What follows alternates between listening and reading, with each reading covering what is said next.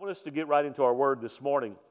I really believe this is a very, very strategic message for where we are in 2024. My message title, we're in a series, Creatures of Habit. And we're talking about changing some old habits to, for some new habits. And today we're going to talk about letting, let it go. Not the frozen let it go. We're going to talk about let it go. Just, just getting rid of past things, uh, moving past things. And, and I think it's a word that, that is timely and, uh, and, and hopefully, we've got a lot of folks tuned in today to hear it because it will revolutionize your life, I promise you. Exodus chapter 13, beginning verse number 17, says, And it came to pass when Pharaoh had let the people go that God did not lead them by way of the Philistines, although that was near. For God said, Let us, let's per, lest perhaps the people change their minds when they see war and return to Egypt. So God led the people around by the way of the wilderness of the Red Sea. And the children of Israel went up in orderly ranks out of land of Egypt. Let's read that again. Then it came to pass when Pharaoh had let the people go that God did not lead them by way of the land of the Philistines, although that was near. For God said, Lest perhaps the people change their minds when they see war and return to Egypt. So God led the people around by way of the wilderness of the Red Sea. And the children of Israel went up in orderly ranks out of the land of Egypt. May Lord add his blessing to his word this morning. We're going to, this morning, we're going to, as we continue on, and again, this will be a short series. It'll only be maybe a couple more weeks, but we're talking about habits that, uh, I, I mentioned this last week, that we have a lot of people that shift from one year to the other, and they carry the same, they carry the same bondage, they carry the same, the same quagmire, uh, uh, muck from one year to the other. And part of the reason is they're just stuck. They're just stuck. And, and it, uh, listen, I've always heard it said if you want something you've never had, you have to do something you've never done. And, and I think most of us would probably agree with that assessment. In fact, insanity is defined as doing the same thing the same way and expect different results. If, if we want something to change, then we have to change. It's, it's pretty simple. And so this morning, I want us to look at a, ba- at a bad habit, actually, that most people struggle with. And I would just imagine, I'll just say this I'll make an assumption that everybody here this morning and those that are tuned in online this morning have situations in our past that we would rather not remember. Is that a true statement? That we have things in the past, we have things that we've done, we've had things that we didn't do, we've had things that we said. We have a past that, that we would rather not remember. I know I can look back over my 58 years, and I'll be honest with you, I've done some really boneheaded things in my 58 years of life. I know that's shocking to you. Uh, well, it's not that funny. I, have done some, I've done some boneheaded things in my 58 years, and I, have been very transparent uh, in, in my time as pastor here. I, I, did that intentionally because I want people to know I hurt too. I struggle. I, I, I, you know, sometimes we, we're not careful, we put our spiritual leaders up on a pedestal and think somehow they never go through trials and tribulations. And, and, and I, will tell you what, I, I've never met one. And I am not one. I hurt, I struggle, I get frustrated, I run my mouth too much. You know, I do all those things. And so I've been very transparent in my life and the story of my life, the struggles I've had. But there are some things that I will never share with anybody. Anybody else relate to that? There are some things in my past that I'll never tell anybody. I'll never share with anybody. The, uh, you know, and here's the thing the issue with our past is this it has a hard time of letting go. That, that, that's the issue. The, the problem with our past is that it, it's the past, but it has a hard time of letting go. It's kind of like the old saying that you can take the, you can take the boy out of the country, but you can't take the country out of the boy. Sometimes we can move on from the person we used to be, but that person doesn't give up easy. Doesn't give up. You know, we can talk about changing the, the calendar and flipping the page and writing a different chapter, getting out of one chapter into another, but the person that we used to be is not giving up so easy. That's what even Paul himself struggled with that same thing. He said, You know, the things that I want to do, I don't do, and what I don't want to do, I end up doing. It's that constant struggle that we have. And I think one of the things that has locked people in that muck of life is that we is that that old man still has a has a hold on our, on our, on our britches. And it just doesn't want to let us go. And so we struggle with that. Our, our text this morning, it's an interesting story, and I think it's a, there's, a, there, there's a lot of similarities and a lot of types, typology, if you understand that terminology. There's a lot of, there's a lot of similarities between what was going on at the time of our text and where we are in 2024. In our text, it takes place when the children of Israel had finally achieved their long awaited dream of being free. Now, you have to understand that for 430 years, the children of Israel had been captive. They were, lived in servitude. They were in bondage to Egypt. And, and so one generation went to another and to another and to another. And all of a sudden, 430 years. And here's the thing what began as a blessing under Joseph, 430 years later, was a nightmare for the children of Israel. You, you do know that they went to Israel, I mean, excuse me, they went to Egypt on purpose. You go back and read that story. They, Joseph uh, was used by God to, the, remember, he said to his brothers, he said, Hey, you meant this for evil, but God meant it for good to the saving of many. What was the saving of many? Well, during a time of famine, Joseph and his family moved in, was given a, some property, a place in Egypt because of his wisdom and favor with Pharaoh, and God prospered them and blessed them. But what happened was, 430 years later, that blessing turned into a curse and they now were in bondage. and every generation was born that was born had the hope of deliverance because they'd heard about the promised land. Okay, that, that was their hope. They'd heard about the promised land. And so generations came, generations went. Grandparents and parents would talk about the hope of deliverance and, and, and again, each generation would have that taught to them that one day God's going to deliver them. One day God's going to take them from the land of, of not enough and move them into the land of more than enough. A land of, of scarcity, a land of, of not enough, but a land flowing with milk and honey. And, and I would imagine that, that those stories were passed on, but after a few generations, and again, I want you to see there's a lot of parallels. Because most of us here have probably heard at least one message, or at least somebody say that Jesus. How many's ever heard that Jesus is coming? I'm 58 years old, and from my earliest memories, that's the message that I can remember. It wasn't about, and I'm not knocking this, it wasn't about, uh, you know, the Christian life type thing, and, and those were messages, but the one I remember was that Jesus was coming. In fact, my dad preached that message to me every day of my life. He never preached any other message. And boy, you better be ready because Jesus is coming. So, so I'm, you think about it. My, my children heard it. So my, my dad told me, boy, Jesus is coming. I told my kids, Jesus is coming. Now they're telling their kids, Jesus is coming. So you can see what's going on. And again, I think that we can relate to what's going on here. From one generation to another to another, we hear the hope of something better. But every generation, one comes and one goes, and one comes and one goes, and you know what? It's still a distance thing. You know, the Bible says in the, ba- in the last days there would be scoffers that would, uh, would arise in the last days and say, hey, where's the proof of his coming? I would tell you that there are generations, and that's why it's so important.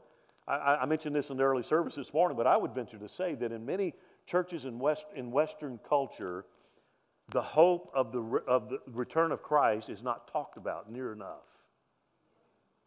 The message of the return of Christ is not a message that we hear. We, we, we have churches that are filled and pulpits that are filled with self help messages, tells me how to be better, how to get more, how to do this, when the message of the, of, of the early church was Jesus is coming.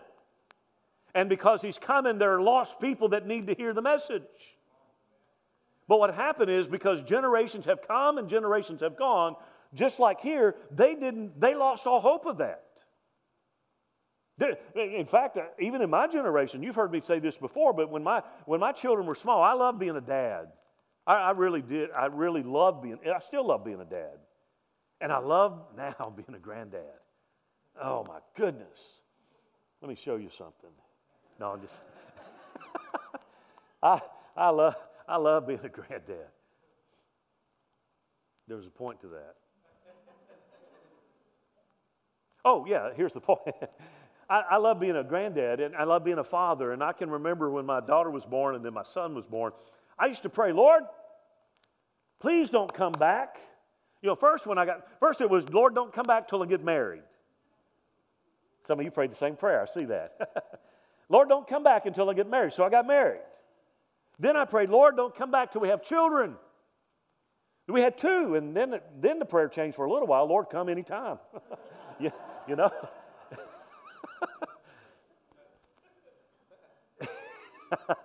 and, and then it was, Lord, so, so the hope of return, even in my generation, I would say, Lord, just kind of hang off a little bit. So imagine from one generation to another to another, uh, you keep hearing about this place uh, flowing with milk and honey, and you keep hearing about the promised land, and, and, and it doesn't happen. And so grandma and grandpa pass on, and then mom and dad pass on, and, and, and so down the generations go, and now they're, they're there. And I sure, I'm sure that after a few generations, any real hope had long faded. And what remained of those stories was just simply memories of the good old days. And I love the story how Moses, how God raised up a deliverer at just the right time. When Moses came on the scene, uh, for most of the Jews, their faith had waned. Again, they saw the graveyard, all those promises. I would imagine that the talk of the promised land had ceased and that any hope had faded. But hear me God had a plan and God had a man. That's important. All the, at, at, at the time of our text, the plagues were already, uh, so think about it. At the time of our text, okay, the plagues had devastated Egypt. God unleashed 10 plagues upon that land. The final one, the final one being the death angel, had come through the camp and, and had taken, uh, killed the firstborn uh, of, of, of the nation there. And Pharaoh now was more than happy to let the people go.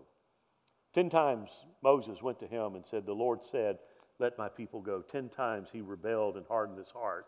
And now finally he's at that place where he's like, you know what? Just get out. Just, just leave. You're a menace. And the Bible says not only did he send him out, send them out, the Bible says that he emptied the treasury to say, get out of Dodge.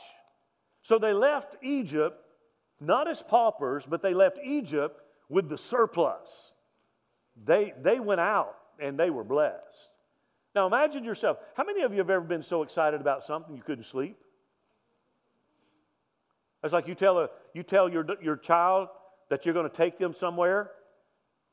How many know the night before they'll never, they won't sleep a wink? Why? Because they're excited. Maybe, maybe you get excited too. You, you're going to go somewhere and you just get really excited. So, so now put yourself in their place. For 430 years, there'd been stories about this promised land. And now all of a sudden, there's a, there's a surge of, of excitement and anticipation. This word, the grapevine, has been active for a long time. And so now all of a sudden, through the grapevine, people are, you know, they heard it through the grapevine and they're hearing that, that Pharaoh had relented and now they can go. And it circulated around. Imagine the excitement and the, the, the thrill. You know, you, all of a sudden you went back to the stories that you used to hear about this land flowing with milk and honey. They lived in a land of not enough, a land of bondage, a land of servitude, but they were promised to go to a place of more than enough. So just imagine the excitement. Man, they, all of a sudden, they're the ones, they're actually packing up. And they're actually going to be the ones that will go into the promised land. Imagine how excited it must have been to be there that day. But here's what the Bible says it says that when God released them, when Pharaoh said, finally, let them go, it says in our text that God. So, so what's the shortest distance between two points? Straight line. I mean, logic, we think a straight line, unless you're flying. And then, especially if you're going to Europe, you don't do a straight line, you go, you go over the poles. So the Bible says that when God let them go, did you see where it says He led them basically the long way around? Why is that? I mean, you know, you would think, I mean, as a parent, when our kids get excited about something, we, we're ready. I mean, part of the joy of being a parent is watching kids experience things. I love watching my children's first experiences at anything, whatever they did. I love seeing my grandkids and their first encounters or experiences. I, the, the, the, the wonder of their eyes as that pops open and you can you know the wheels are turning and they're just they're just overwhelmed. So why would God lead them the long way around? Surely he knew how excited they were to get to the promised land. So, so why not take the quickest route? Why not go from point A to point B? Why did God take the long way to get them to Egypt? Here's the answer the answer is this the promised land was ready for them, but they were not ready for the promised land. And I, that's an important truth to hear. Because we've got people today that are bailing out in Christendom, bailing out on their faith because they hold on to a promise and they don't understand that from the from the realization or manifestation of the promise, there is a, there is a waiting time from the birth of the promise to the manifestation of the promise. Because the promise is there, it's ready for us, but we're not often ready for the promise. Does that make sense? I mean, I, I, really believe this is where many people find themselves in 2024. There, there are promises yet to be realized, but often the promise, as I said, is ready for us, but we're not ready for the promise. We're not positioned to receive what God wants us to receive. You know, we all, every one of us here has a spiritual Egypt. It is that place where we feel encumbered. It is that place where we feel shackled, we feel bound, and no matter how hard we try, we are unable to break free. It's that place of being stuck. Consequently, here's what happens one year rolls into another year, into another year, and pretty soon one year turns to a decade, a decade turns to another decade, and then pretty soon you wake up, look up, and you're half a century old. And you think, wow, what happened? What happened? Tackling the new year, listen, church, will require us to get out of Egypt and let some things go. Most people today, they in, in Western culture, they walk, they walk their spiritual journey like this.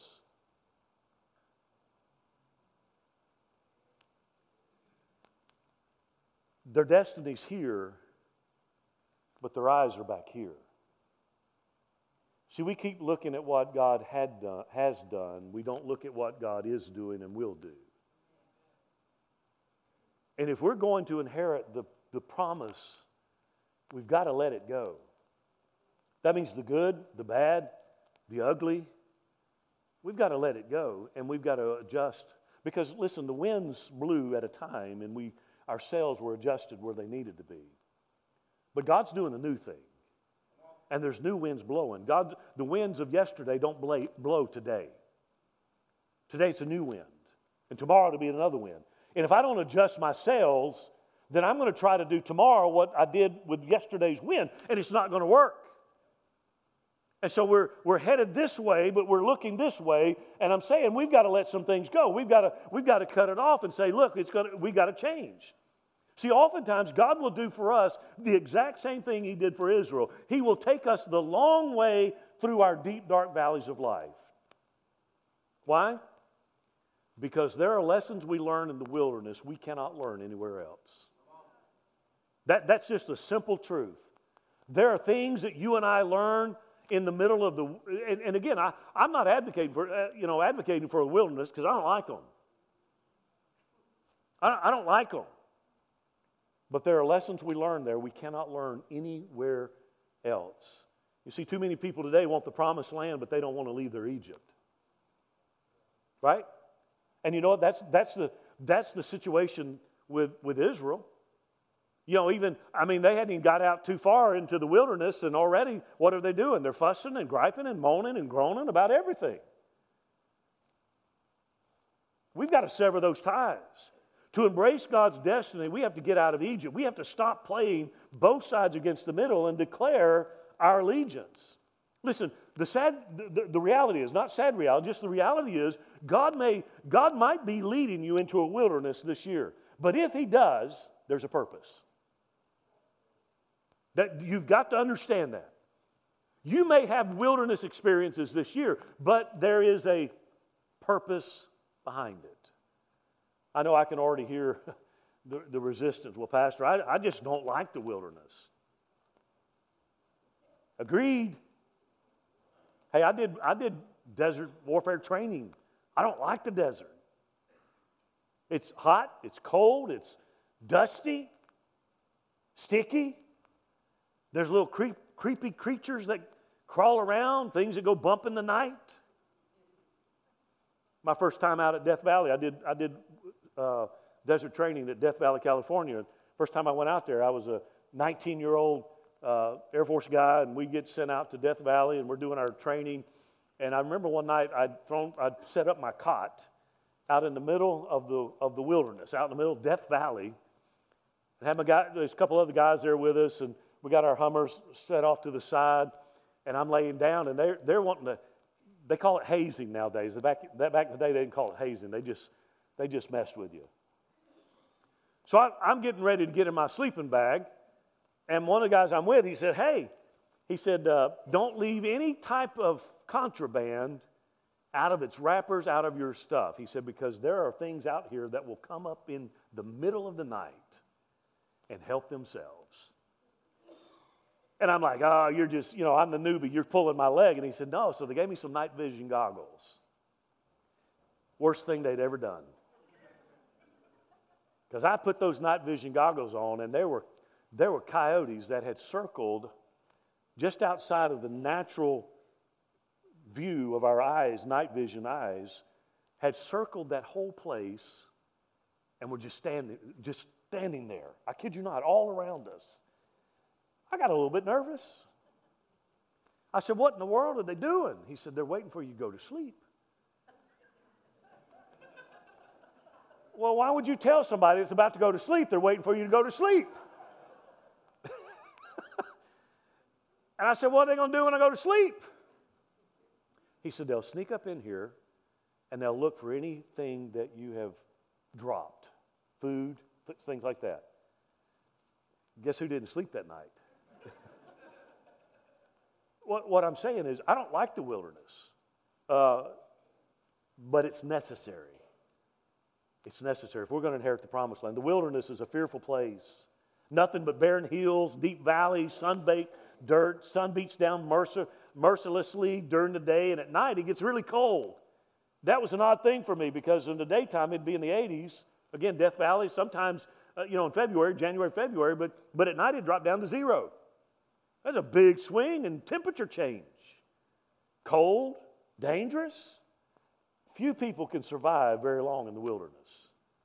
But if we want to make it to our promised land, we have to leave Egypt and let some things go. And every one of us will go through some desert times to get from where we are to where God wants us to be. See, the children of Israel discovered that the wilderness was a very tough place to be. And for us, it's no different. So let me give you three things real quick this morning about the wilderness. Number one, the wilderness is solitary. Okay? Everybody know what that word means? It's solitary. By definition, the wilderness is a lonely place. It's a lonely place. No matter, no matter where you turn, where you walk, it all looks the same. I mean, you climb over one hill, and you know what? All you see is more of the same. No matter where you turn. In fact, I can remember sometimes during the day out there, you they have spy another thing, and I don't you know, I don't like spiders. They have spiders about that big. And most of them are black. And you juxtapose them against the brown sand, you can see them like a half a mile down the road. I mean, I can remember driving down, uh, driving with our, our vehicles down the road, and I'm looking, and I'm like, what's that in the street? And the guy's like, well, that's a spider. I'm like, yeah, right. And we get up there, no kidding, it's a spider. I don't do spiders. I don't like spiders. It's a lonely place. It's all the same.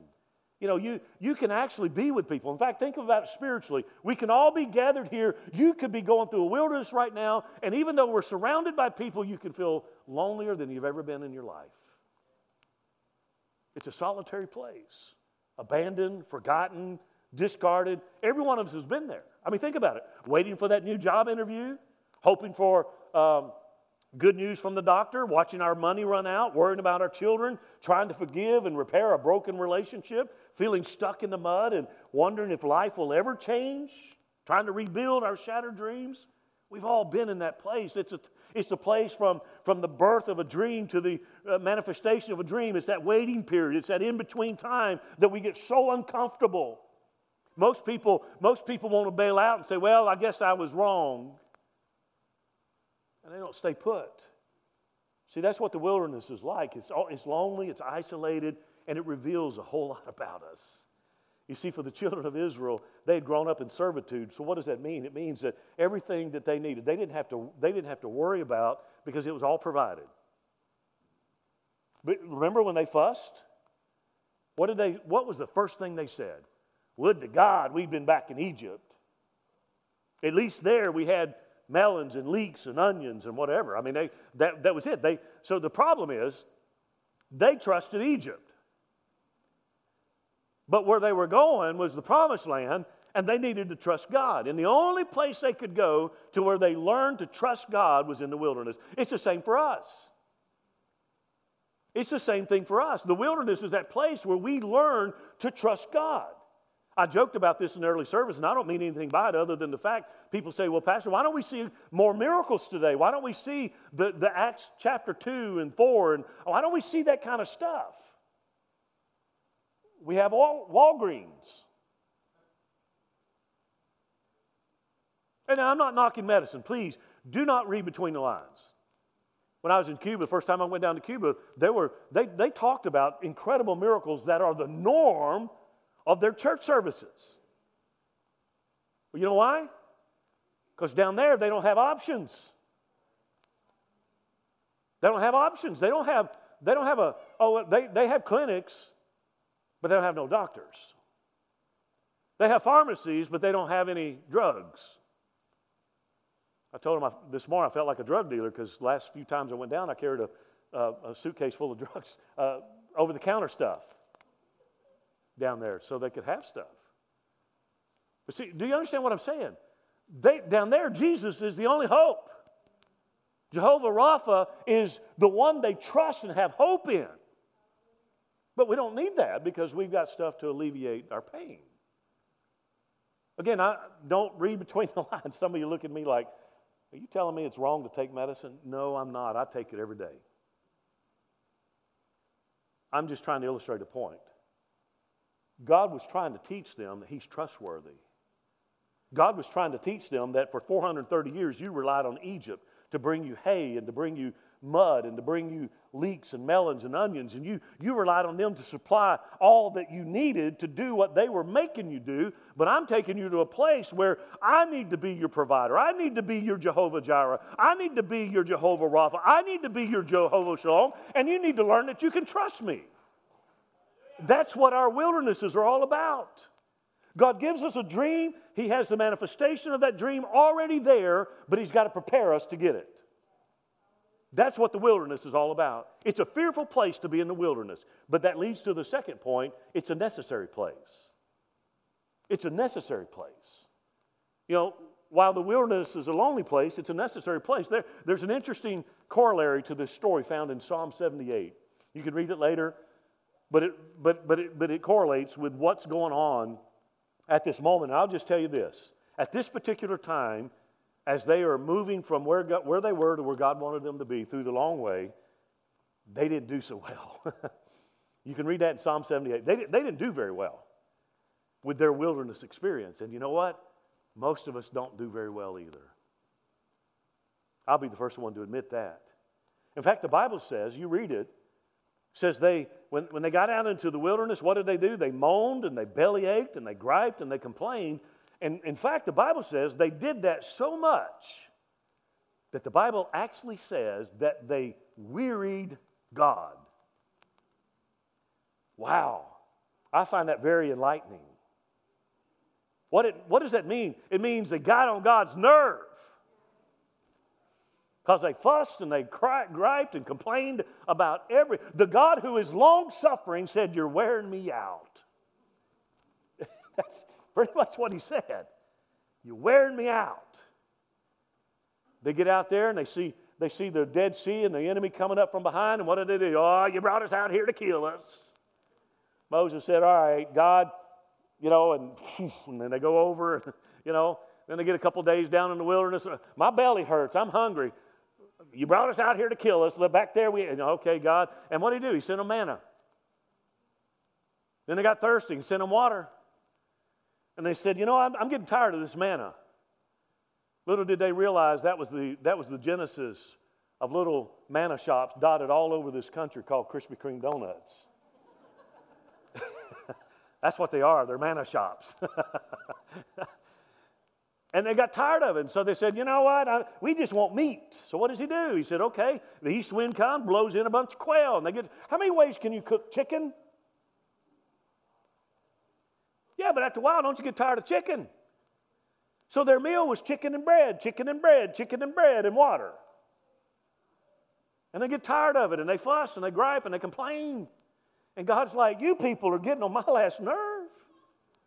Verse 19 of Psalm 78, you can see the smugness in their attitude. They ask a question, and here's the question Can God set a table in the wilderness?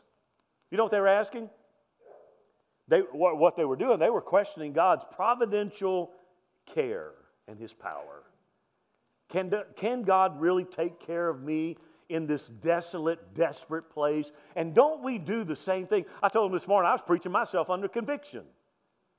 Because I go through the wringer, I've been through the wringer a lot, and I, I do the same thing. God, can you do anything about this? Can you help me, God? I'm, I'm tired of the same thing over and over and over again. Can you do something in my desperate situation? And we ask the same thing just like them. Just like them. A table speaks of provision and it speaks of fellowship. You know, David writes in Psalm 23, he said that God prepares a table for us where? In the presence of our enemies. I mean, think about it in a place of conflict and chaos God says, Come on over here and sit down and have a meal with me. Speaks of that peace in the midst of storms, that calmness when everything in us says we ought to be running around with chicken little syndrome, the sky's falling. You know, there's old hymn of the church says, Come and dine. They're asking God, Can you do that? Can you do that? How boring it must have been for them to get to that point where the God who, I mean, think about it. They're accusing God, ah, you just brought us out here to kill us. Well, wait a minute. He's the same God who sent 10 plagues against your enemy to get you out. And now you're saying he brought you out here to kill you? Why didn't he just kill you while you were there? Why waste all that energy? It's, it happens when you and I get frustrated. It happens in the in between time when we have a promise that burns in our, in our spirit but the manifestation is still in the distance somewhere, and we're in that process of learning. Uh, again, it's prepared for us, but we're not prepared. And so God starts preparing us to have it, and we start doing what they did. We fuss. How long? How long? It's like your kid asking, when are, are we there yet? As soon as they get around the block, are we there yet? That's what we do. God, God sets us out on a journey to our promise, and we don't get too far down the road, and we're like, God, are we there yet? Are we there yet? Are we there yet? It's like, wait a minute. We hadn't even left the driveway yet. We've still got a ways to go. It's a necessary place. They doubted that the same God who led them through the Red Sea and delivered them from Pharaoh's power, who had set them free from bondage, protected them from the plagues, led them by a cloud by day and a fire, pillar of fire by night, gave them water from a rock and rain that rained bread, and, and, and ducks flew in and landed, and they could grab them and cook them. And they doubted that God could take them into the promised land. See, I think sometimes we're not careful. We do the same thing. We cry out, God's forgotten us. And see, we forget that last week we had a rebate check come in that we didn't even know we had filed that helped pay a bill that came un- unexpectedly. We don't remember that two weeks ago we sat in a restaurant and somebody, we got up to pay and somebody had already gone ahead of us and paid our ticket for us. You, you see what's happening? Is in that, in that wait, waiting window, we become frustrated with the process and we want out of the wilderness. Here's the thing I learned about the wilderness you can't get out until you learn. It took them 40, 40 years. Please don't let that be you. It took them 40 years. I don't think when, I mean, God knows, He knows the beginning from the end. But when God set them free from Egypt, I don't think there was any intent that they would be in the wilderness for 40 years. I think God was going to get them out there in the wilderness. They were going to get the law, okay, the Ten Commandments, the Decalogue. They were going to get all that. They want to learn to trust God, have faith in God. God was going to show out and show off for them. But because they belly ached and they griped and they whined about everything and they doubted and they lost faith, God said, okay, then here's the deal. Not one of you is going to step into your promise. For you, it will only be a promise undelivered because you did not believe, but to your children it will be their inheritance. And for 40 years they had to wonder. Don't let that be you. Last one is this the wilderness, it's, it's, it's lonely, it's isolated, it's necessary, but the third thing is it's temporary. It's temporary. The wilderness is not a place to be. It's not, our, it's not where we live. It's not our place. It's a, it's a necessary place, but it's a temporary place. Because in the wilderness, you and I learn our own limitations. We come, we come face to face with our failures and we wrestle with temptation. That's, that's my wilderness. I'll get in there and I'll have a, I'll have a lapse, not a crisis of faith, but, but something will happen with Sheila. I'll get down. I'll get frustrated because I know God with one word could speak and she could, her body could just pop back into into. I, I, you can call me a fanatic if you want to, but I believe he could do that. I believe on a, I've always said if I was God, this is the way I'd do it. I'd have her sitting over here in her normal spot in her wheelchair. And during a, not even somebody praying for her, I'm just during a worship service, all of a sudden we hear this little voice of a frail shell of what she used to be. All of a sudden, we hear a praise coming out of her mouth, and that dead arm that doesn't do anything shoots straight up to give glory, and those legs that can't hold her up anymore pop into place, and the muscles. I believe he could do. If I was God, that's what I'd do. I'd do that. And I believe he can, but you know what? I trust him. I trust in God. Whether it's in this life or the next, her healing is coming for sure. It's not an easy place, but it's a temporary place. And every one of my wilderness moments where I go through the same, the same thing that they do, I get there and I fuss and I moan and I groan and I'm like, okay, God, you, you just need another laugh. Hit me again, hit me again. And then I'm humbled because God doesn't give me what I deserve. He gives me grace. And I think he says, you know what, Mike, I understand. You don't understand. But keep trusting me, son. Keep trusting me, son. And I do. And I show up every Sunday and I preach my heart out. And I love on people and I love on my community. And I keep doing what I know to do. My wildernesses are temporary. Because, see, I think we have those experiences in life. We have promises, we have, we have a promise given, we have a promise received, we have in between times that we wait and we learn. What is your wilderness this morning? Guys, come on back as I wrap this up. What is your wilderness this morning? We all have them. You know, in that wilderness, all alone, seemingly forgotten, we learn to trust God. We learn to lean on others. When Sheila had her stroke in 2012, this church went to bat for us. The prayers, the encouragement. I'd mentioned this in early service. The, the board at that time came to me shortly after she had her stroke, and they said, Pastor, we, we really would like for you to take a sabbatical so that you can deal with all that you're going through. A sabbatical, taking some time off just to, just to stay there with her. And, and my answer to her was, uh, to them was no. I'm not, I'm not going to take time off. I said, because the church needs to see me hurt. They need to see me cry. In fact, probably for three months, every service, I cried through every bit of it. I preached and I break down like I did this morning. I did it every Sunday. And I said, the thing is, people need to see me hurting too because I'm not different. They need to see me struggle, and they need to see God work in me through my wilderness. And that's what I did. What I'm saying is that what, if you're in the wilderness right now, it's a temporary place. And the quicker you, and I really believe, the, had, had they not rebelled against God, again, this is it's obviously speculation, but had they not rebelled against God, had they fully embraced their wilderness experience, I don't believe they would have been there 40 years. I believe God would have led them right on. They would receive the law. He would have taken them through. They would have learned to trust Him and rely on Him, and then they would have got right in and taken the promised land. What happened was they got out in the middle of the wilderness and they started doubting God. They started running their mouth, and God said, You know what? I'm done.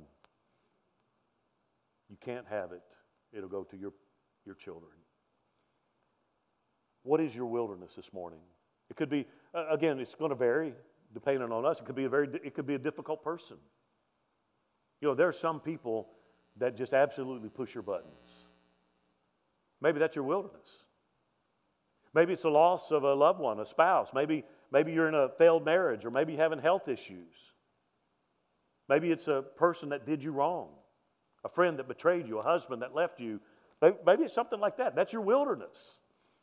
And you're there and you feel the gripping loneliness and isolation. And you ask the question they ask in Psalm 78 19. And your question is God, can you meet me in my desolation? And the answer is absolutely. He meets us in those places where we feel abandoned and forgotten. And he says this He said, You know what? I'll spread a table before you in your wilderness. Again, that table represents the provision and the fellowship with Him. And He says, You know what? I'll come to you in your wilderness. I'll come to you. I, have been there. I've been to the Negev.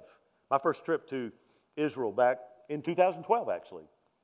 I was with an archaeologist. We went down south to Eilat, which is in southern Israel, down past the Dead Sea. And, and I tell you what, the Negev down there, it's forever a wilderness. Dirty, hot. The terrain looks the same no matter how far you go and how far you look. But God said, you know what?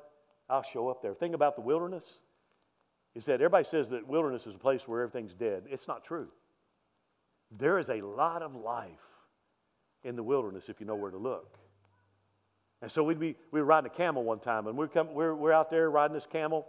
And, and again, it's desolate, it looks lonely, it's dry, it's parched like Melba toast. I mean, it's just, it's just bad. You got, you, it's dusty, you, you got mask on to keep you from breathing in all that dust.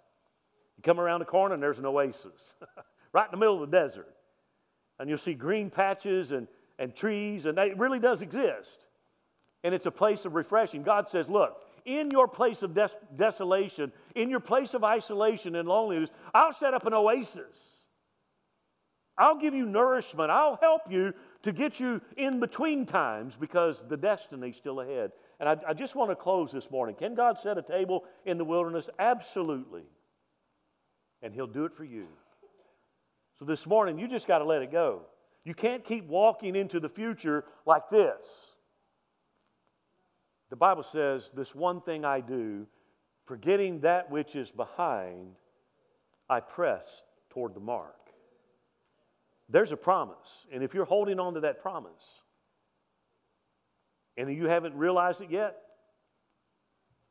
you're in between.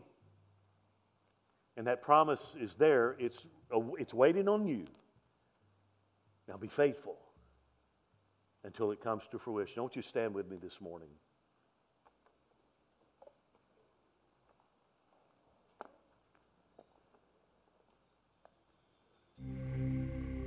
Are you in a wilderness this morning? Are you in a place of in between right now? You have a dream, you have a promise that God gave you years ago, but it hasn't come become a reality yet. Remember, sometimes we think things ought to happen overnight, but God says, no, there's a process. It's ready for you, but you got to be ready for it because if, listen, if you go ill prepared into a promise, it will undo you. It'll mess you up. I've had people that have come to this church said God sent them there here to help us, but if they didn't get a position within a within a certain amount of time, they're out the door. I've seen it happen for 30 years. It's because they had a promise of what God wanted them to do, but they didn't have the patience for Him to develop them to do what He wanted them to do. Does that make sense? God has something for, God has a destiny for each of us. And that destiny will be realized if we learn how to let go of some things attitudes, behaviors, those things that still ensnare us, shackle us. See, the, the, the future is not back there, it's up ahead of us.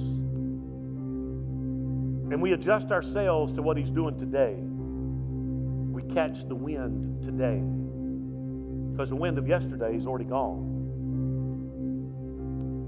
Are you in a wilderness today? Are you holding on to a promise and you wonder? Listen, we, hang, we, we stay in the wilderness. And again, I think there's a, a direct correlation to how long we stay in the wilderness to the point, of, uh, to, to, tied to how willing we are to trust God. I really believe that. If I'm in the wilderness, I haven't received my promises because I've not learned, I've not learned the lesson I need. So if you're in the wilderness, hang on. Learn, because what God's got ahead of you is more than you can handle at this point. So his delay is really a blessing so that you're equipped to handle it. So, as we sing this morning, I just want to ask if you're here today and maybe you're struggling and you say, you know, Pastor, this really spoke to me because I'm in the wilderness and I, I wonder why God didn't open the door that I thought He was going to open. Maybe it was a door for ministry, maybe it was a door for reconciliation, maybe it was a door for whatever it is. I was wondering why. You know, God gave it to me. I felt it in my spirit. I really grabbed hold of it, but I just didn't see it become a reality. And maybe I thought maybe I was just had a bad dream. But now I understand I haven't learned yet, and so the inheritance is not mine. But I'm ready for God to teach me.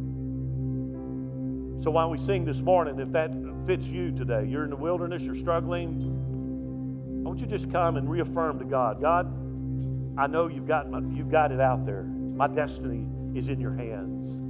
Now help me trust you every step of the way. Help me in my wilderness to learn the lessons that you sent me there to learn. So while they sing, would you come and would you just consecrate yourself today to Him? Now I draw a boundary against every weapon that's formed. The thief and his plans will pass over when he sees the red on the door. I plead the blood. I plead the blood of Jesus. I plead the blood. I plead the blood of Jesus.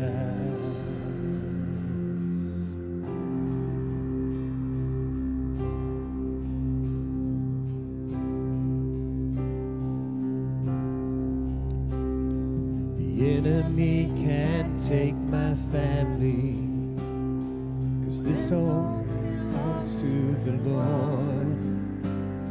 So I'm not afraid to remind him he has no claim in this war. I plead the blood. I plead the blood of Jesus I plead the blood.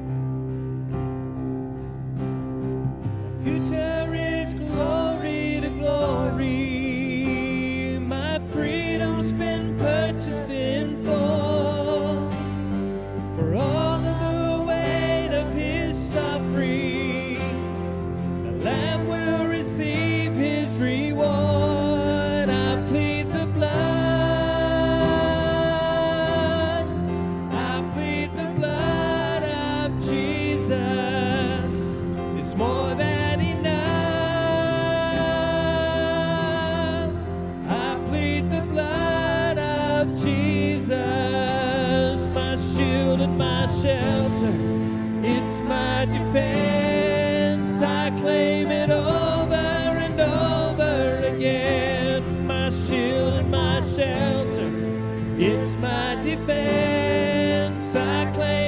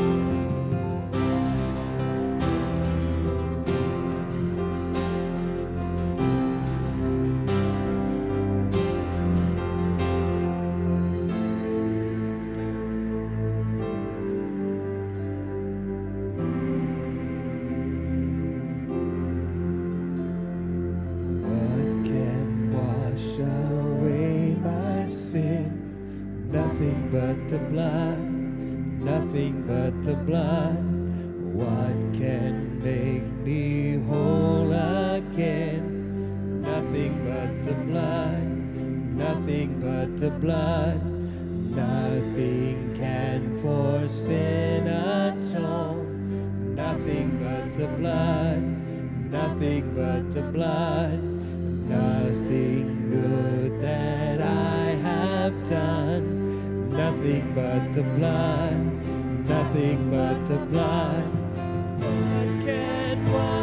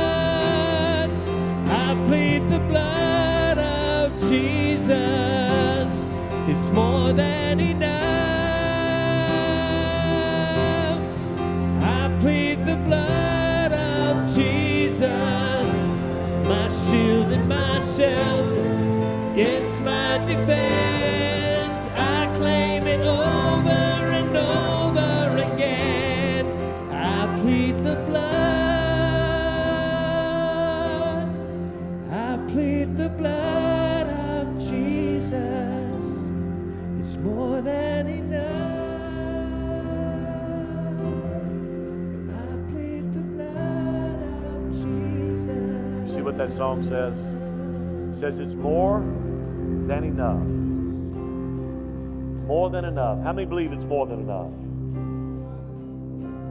If you're online this morning, I want to challenge you. If you're in the wilderness, hang on, because God has something for you. Amen? Father, today, you still need prayer, I, I'm going to stop there. If you still need prayer, we'll pray with you today. Father, today we thank you. Lord, may we learn the lessons of the wilderness. May we learn that the wilderness is intentional, it's on purpose. That you don't send us out there to destroy us, you don't send us to the wilderness to demoralize us or frustrate us, but to teach us. Father, help us to embrace our wilderness moments so that we might learn that what awaits us is so grand and so spectacular that I have not seen, ear hath not heard, nor has it entered into the heart of man what you've prepared for those who love you. Lord, help us to hang on, to understand that delays are not denials. Lord, that you've prepared a way. Father, help us to embrace those moments and learn our lessons so that we can move through the wilderness, learn our lessons, and inherit the promise. Father, I pray the same thing for this body of believers, Bethel. Lord, help us to embrace those moments of wilderness that we've gone through during, the, uh, during my time and even before. To recognize that it's a, pre- a preparation for that which is yet ahead of us. So, Father, we today turn our heads and fix our eyes on that which is ahead and not what is behind. And we let go. We let go of those things that have encumbered us and enslaved us. We let go of mistakes and failures and disappointments and betrayals. And we fix our eyes on that which is yet ahead. And we trust you to let it unfurl day by day. Go with us today. Give us a great day, I pray. Keep us safe. And Lord, let revival start in our hearts and in our lives. I love and bless each one now in Jesus' mighty name. And we all said, Amen. Thanks for being with us online. I look forward to seeing you next time. God bless you, and I love you very much.